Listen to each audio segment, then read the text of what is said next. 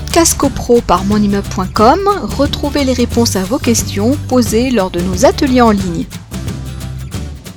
Frédéric, toujours par rapport aux membres du conseil syndical, j'avais vu une question, euh, qu'on nous avait envoyée. Et c'est vrai que, bon, euh, on ne peut pas dire qu'il y a des petits copropriétaires et des gros copropriétaires. C'est-à-dire que euh, des fois, on s'étonne qu'un propriétaire d'un lot de garage puisse être membre du conseil syndical et qu'il soit légitime à devenir membre du conseil syndical.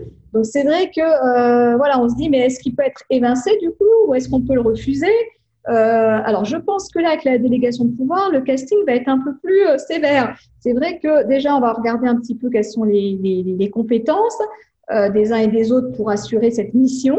Et peut-être qu'on va refuser ceux qui ont des, des petits lots ou, ou, très peu de, de finalement d'intervention ou de présence dans les immeubles. Parce que s'ils ne connaissent pas les immeubles et qu'ils viennent juste garer leur voiture, est-ce que ça a l'intérêt de les prendre comme, comme, comme membres du conseil syndical? Voilà la question.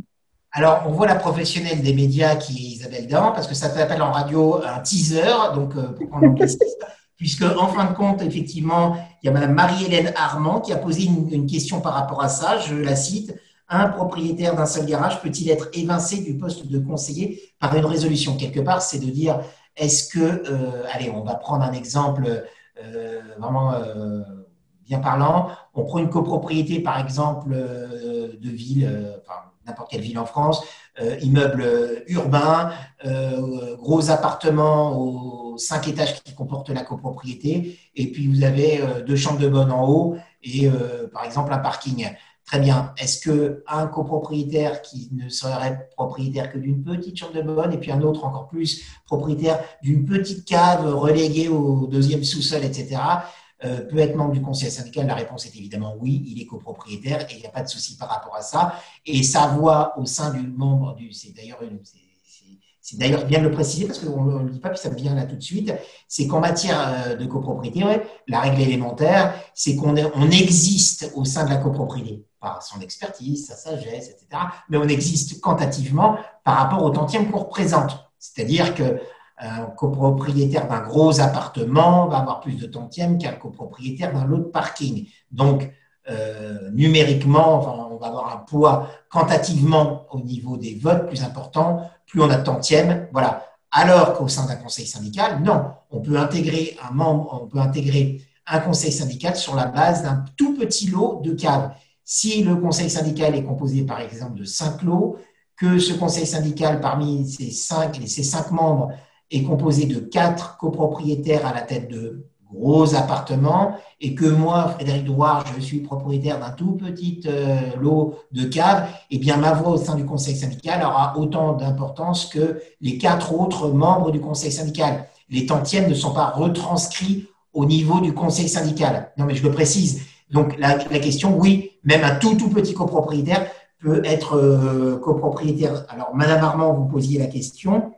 Est-ce que ce copropriétaire peut-il être évincé? Oui, mais pas plus et pas moins qu'un autre membre du conseil syndical. Alors, évincé, je dis oui, mais non quelque part. Oui, pour être évincé, on est évincé quand? Eh bien, on est évincé euh, pas véritablement. À partir du moment où on a été désigné pour une période, de, je sais pas, mettons 18 mois, comme les autres membres du conseil syndical, on va être membre intégrant de ce conseil syndical pendant les 18 mois. Alors peut-être qu'on va être évincé de fait, c'est-à-dire que parce que je suis toujours contre tout et que j'argumente euh, pas du tout, mais je suis monsieur ou madame contre, on va pas me faire participer aux décisions. Il va y avoir des, des, des, des réunions un peu, allez, on n'est pas non plus, on va pas faire de, de, la conspiration, mais des, réunions un peu occultes du conseil syndical auxquelles je participerai pas. N'empêche que je suis toujours membre du conseil syndical. Simplement, lorsque euh, va se poser la question de l'élection à nouveau des membres du conseil syndical, je vais représenter, euh, représenter ma, ma candidature et là, les membres du conseil syndical vont être en droit de dire bah, que Monsieur Frédéric Droit, il est bien gentil, euh, il participe à mon immeuble, etc., etc. Mais qu'en tant que copropriétaire, c'est un copropriétaire détestable, il, participe à rien, il est contre tout, etc. On tenait à vous informer, vos copropriétaires, de, ce point et de, dire, bah voilà, on a quelqu'un qui n'est pas investi au sein du conseil syndical, euh, peut-être que c'est pas opportun de l'élire à nouveau. Donc, il va pas être évincé, il va peut-être pas être renouvelé. Mais il ne va pas être renouvelé comme n'importe quel autre. Ce n'est pas lié à l'importance du copropriétaire membre du conseil syndical. Podcast CoPro par monimmeuble.com, retrouvez les réponses à vos questions posées lors de nos ateliers en ligne.